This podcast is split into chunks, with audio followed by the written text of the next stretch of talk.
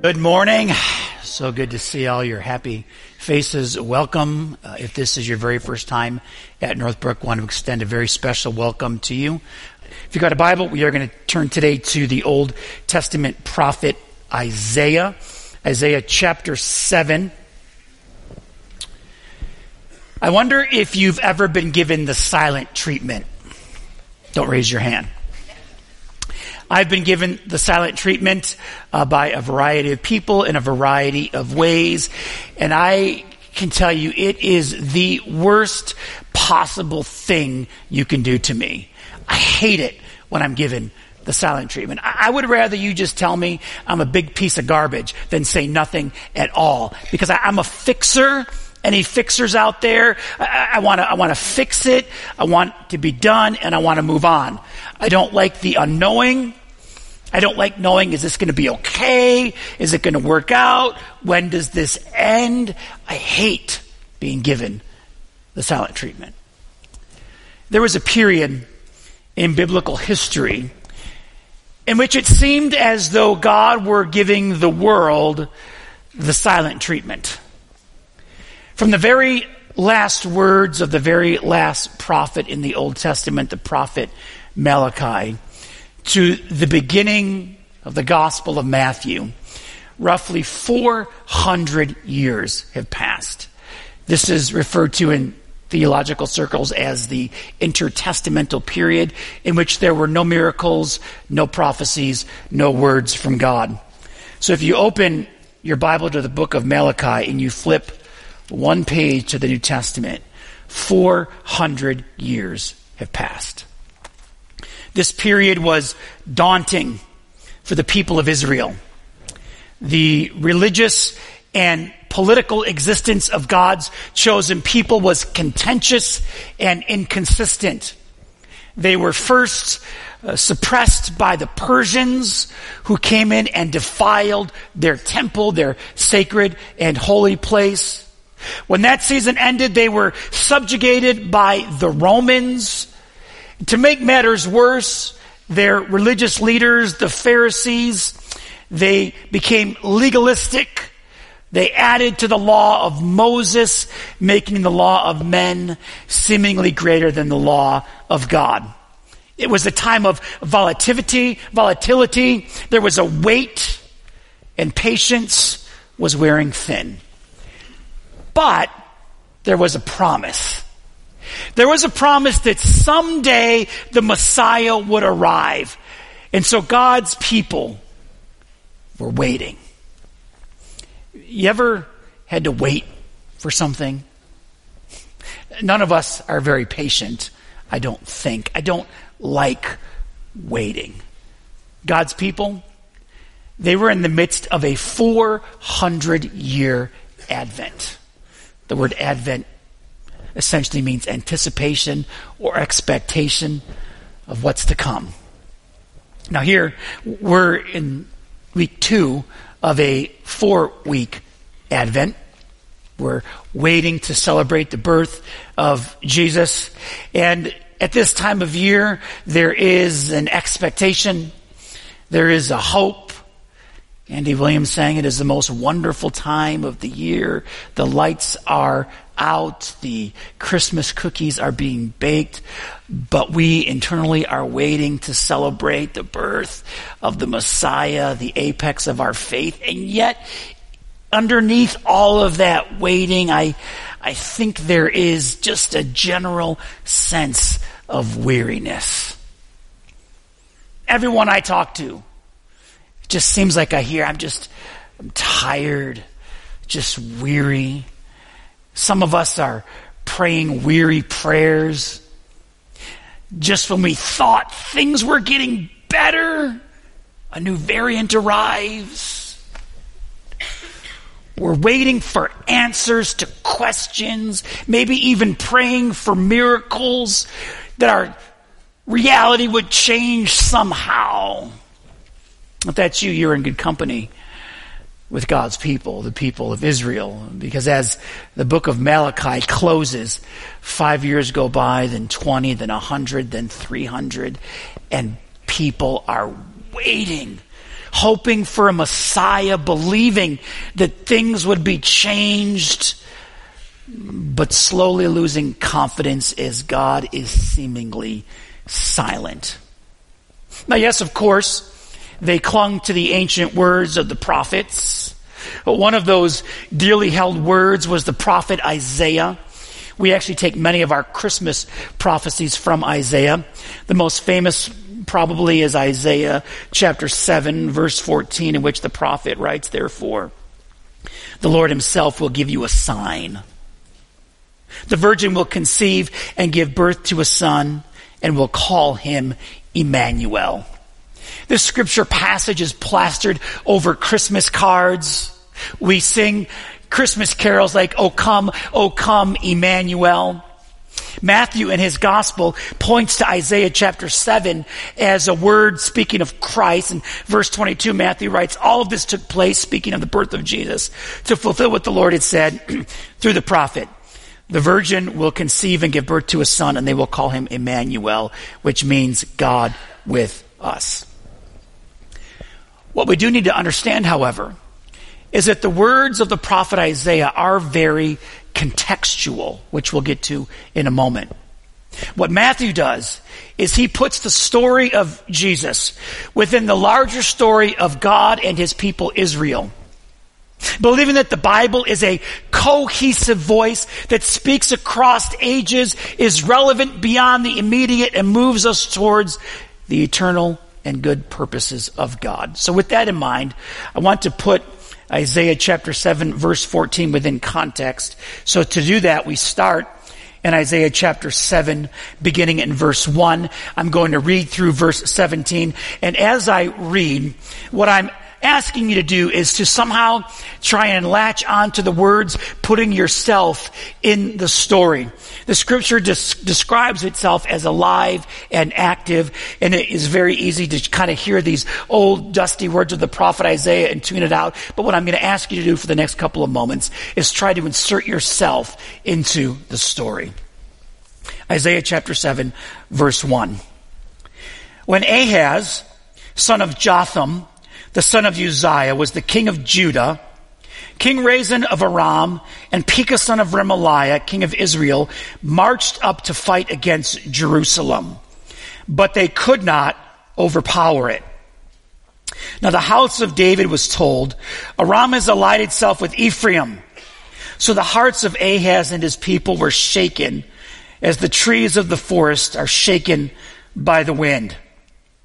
Then the Lord said to Isaiah, Go out, you and your son Shear-Jashub, and meet Ahaz at the end of the aqueduct of the upper pool on the road to the launderer's field. Say to him, Be careful, keep calm, and do not be afraid. Do not lose heart because of these two smoldering stubs of firewood. So if anyone's ever messing with you, just call them a smoldering stub of firewood. It comes right from the Bible. Because of the fierce anger of Rezin and Aram and of the son of Remaliah, Aram, Ephraim, and Remaliah's son have plotted your ruin, saying, Let's invade Judah. Let us tear it apart and divide it among ourselves and make the son of Tabeel king over it. Yet, this is what the sovereign Lord says. So now Isaiah begins to prophesy. It will not take place. It will not happen. For the head of Aram is Damascus, and the head of Damascus is only Rezin. Within 65 years, Ephraim will be too shattered to be a people. The head of Ephraim is Samaria, and the head of Samaria is only Remaliah's son. If you do not stand firm in your faith, you will not stand at all.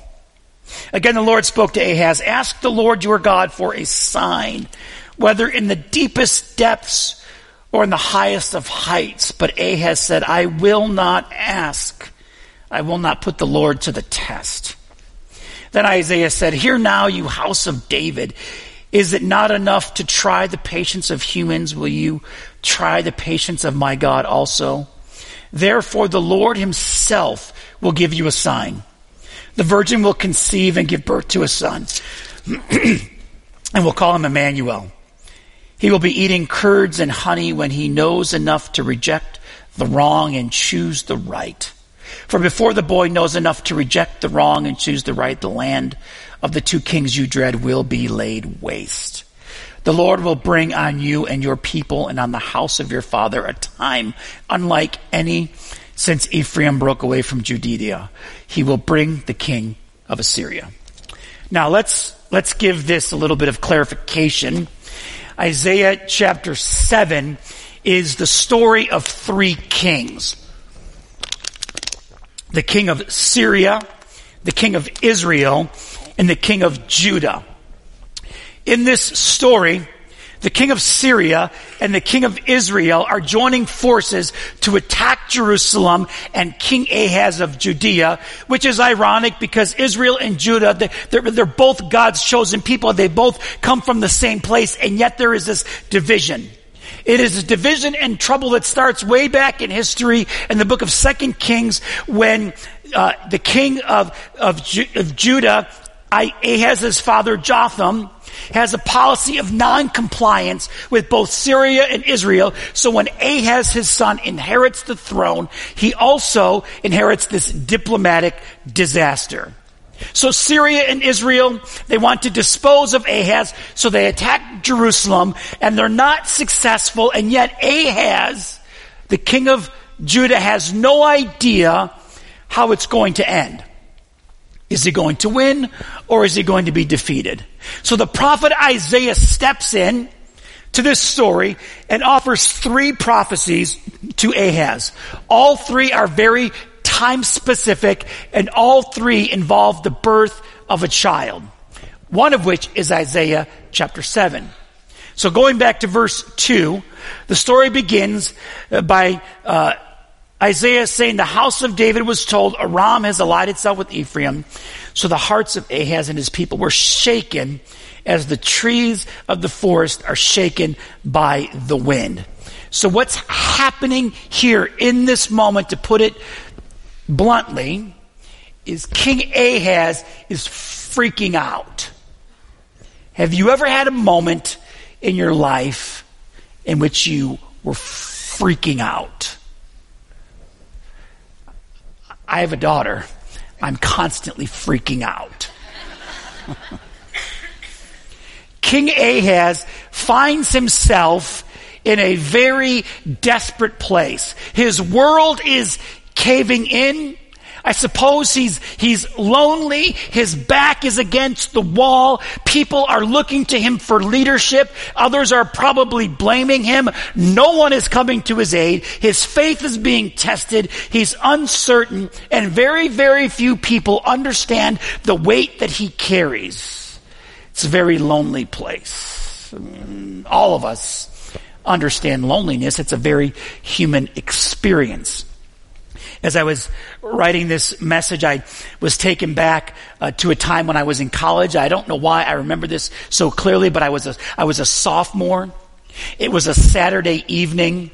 I was sitting in my dorm room all by myself. My roommate was out. None of my friends were around. I had no homework. I had nothing to do, no one to call. And I sat there on my bed thinking, how pathetic am I in college on a Saturday night and I have no friends, no one to hang out with. It was very, very well, lonely.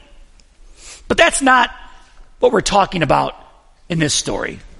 What Ahaz is experiencing is something much deeper. Something I'll simply label as spiritual aloneness. It is something that strikes at the very soul of who we are. It begins, I suppose, when we start to ask difficult questions because things aren't going as planned. Maybe it begins when relationships that we thought were solid begin to grow superficial, or we have large quantities of interactions with others, but not quality ones. Spiritual aloneness eh, can be an unraveling of the human soul. Verse 2 tells us that Ahaz was shaken. That word shaken literally means to be unstable and to roam around not knowing what to do or where to go. The spiritual aloneness happens when you question everything, where you no longer understand where you fit in the grand narrative of life or what the future holds. It can start because an event shifts your perspective on everything, and as you begin to internalize it, as your perspectives begin to shift and change, you begin to wonder, do I share this with anybody? Because if the people that I love and the people that I think love me really knew what I thought about whatever's happening in my life or the world right now, they might not be my friend anymore, causing you to feel very, very alone. Or, or maybe it's a wrestling with doubt and you have no place to process your doubt because if you shared the doubts that you had, then people would label you and you feel very, very alone. Or quite possibly you're disenchanted by everything in life right now, by people, by society, by church, and maybe even God. And the very things that used to be your anchor now just feel like a weight. Which I get. There have been so many times over the course of my life that I've just kept my mouth shut because it's been so much easier to be quiet than share what I actually think. Although there have been periods where I c- couldn't contain it anymore. Years ago, I was ordained in a large denomination and I was beginning to have some disagreements. I was beginning to think differently. I was no longer toeing the company line. And so I went to someone that I thought I trusted that was a official in that denomination and I told them where I was at and they kind of looked me in the eye and they said, Mike, you know, you know what your problem is? Whenever anyone says to you, you know what your problem is? That's not a good start right? You know what your problem is? You're a fringe person. You're always living on the fringe. And it made me feel really, really alone. And so what many of us do is we settle for temporary fixes. We conform. We bury it. We ignore it.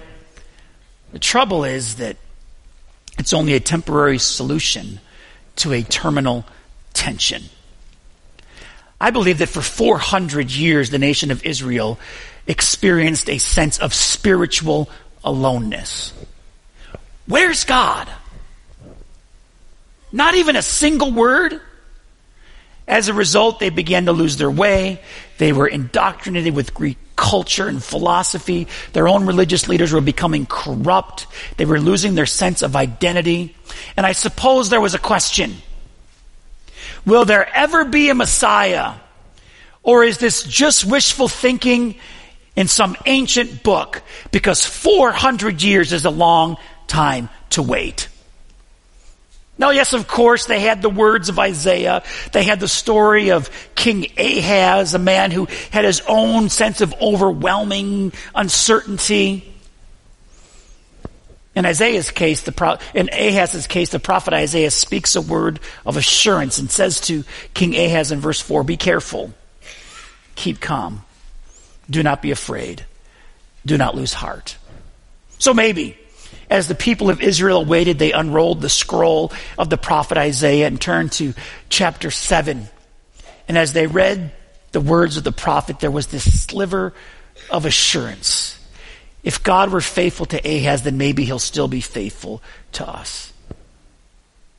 But honestly, sometimes you just want assurance that things are going to go like we think they should go, that things are going to work out. I, I suppose as King Ahaz sat in his palace in Jerusalem as he was being attacked, he just wanted to know, are things going to work out?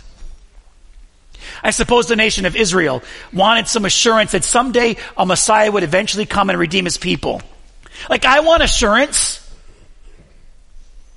I, want God to, at least on occasion, give me a sign that I know that I'm going in the right direction. I mean, have you ever prayed and asked God to give you a sign? In Isaiah chapter 7, God speaks to Ahaz and says to him, I'm going to give you a sign. Pick whatever you want. Like it's a golden goose. Verse 11, ask the Lord for a sign, whether it's the in the deepest of depths or the highest of heights. I'll give you whatever sign you want. But Ahaz says, I will not ask. I will not put the Lord to the test. And I say, what's wrong with you? God's giving you a gift. But Isaiah says, Hear now, you house of David, is it not enough to try the patience of humans? Will you not try the patience of God? God gives Ahaz a gift, and Ahaz like, no, no, no, no. And God's getting frustrated.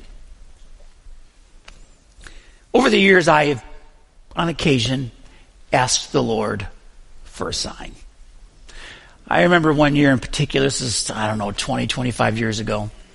I was fishing in Iowa, just outside Des Moines, and I was wrestling with a question that I wanted an answer to.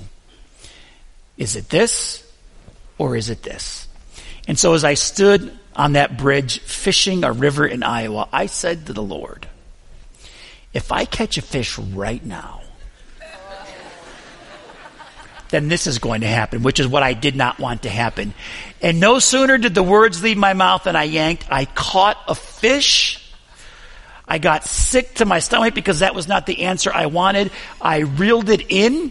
I handed the pole to the person sitting next, standing next to me. I walked away and I've never fished since. and then the thing never even came true. Actually, the exact opposite happened. Well, God is personally offering Ahaz a sign, and Ahaz is being falsely pious. Well, I don't want to put God to the test, you know. So God gets irritated, and God says, Well, then I'm going to give you a sign. And here it is. Verse 14. The virgin will conceive and give birth to a son, and will call him Emmanuel. Now, here is where things start to get a little bit muddy because this prophecy demands an immediate fulfillment to it. It's being given to Ahaz. A child's going to be born.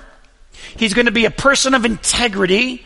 And the nations that are attacking you will be deserted long before this kid is even in his prime. But then Matthew, in his gospel, points to this prophecy as if it's speaking of Jesus. So which is it? Is it for Ahaz or is it about Jesus? What do we do with this? Well, I would argue that because the Bible is alive and active, it's both. The stories of God's movement in history invite each generation to enter into the story. So, yes, it was true for King Ahaz a child was going to be born. And yes, it was true for the nation of Israel. A Savior would come. And yes, it's true for us. God will come and be with us. Because really, what's most important about this prophecy is the promise of God. That He is a God who will be with His people. I was with Ahaz. I was with the Israelites. And I'm with you. That's what I want, right? I want to know that God's with me. I read a story this week about a family who attended an Episcopalian church on Christmas. As the family got up to leave, the priest was in the back in his robes, and the family approached the priest with their three-year-old daughter. And as the three year, as the family approached, the three-year-old daughter looked the priest in the eye and she waved and she said, "Hi, God." And the priest said, Oh, no, no, no, honey, I'm, I'm not God. I'm just, I'm up here and I, I represent God. I, I help people worship God. And he looked her in the eye and said, Honey, do you understand that? And she goes, Yes, I understand. And as they walked away, the little girl turned back around, looked at the priest again, and said, Bye, God. because we can only partially comprehend the divine, we want something we can, we can touch, something we can see. Yes, I believe that God is all around. But in my humanness, I need a little bit more. And so as we enter the Christmas season and we spend some time, I hope we'll sit and gaze at the manger because I can, I can touch it. And I'm reminded that God is still thousands of years later, fulfilling his promise that he is with us. But it doesn't stop at the manger. Jesus lives his life. Eventually, he's crucified for you and I. And right before he's crucified, he gives us another, another sign, another way of remembering him. Now, I know many of you are anxiously holding your communion cups thinking, he forgot to do communion. I didn't. Because shortly before his death, Jesus also gave us another way to remember, another way to touch, another way to taste. And so I'm going to invite you now to take your bread and your juice, your little cups, and open those. And as we celebrate communion this weekend, I want us to be reminded of the words of the Apostle Paul that challenge and invite us to examine ourselves before we take of the bread and drink of the cups. So let's just take a moment of examine, and then we will come back and take communion together.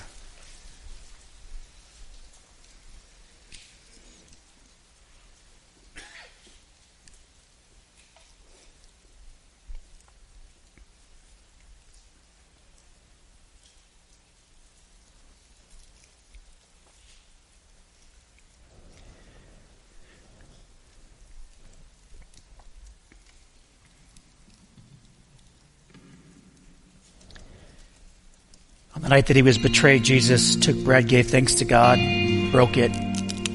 He said, This is my body, which is given for you.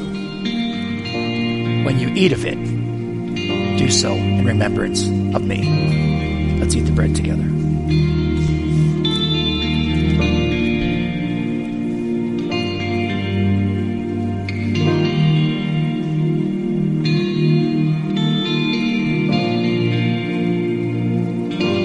Supper, he took the cup, gave thanks to God, and he said, This cup represents the new covenant between God and his people. It is sealed with my blood. When you drink of it, do so in remembrance of me.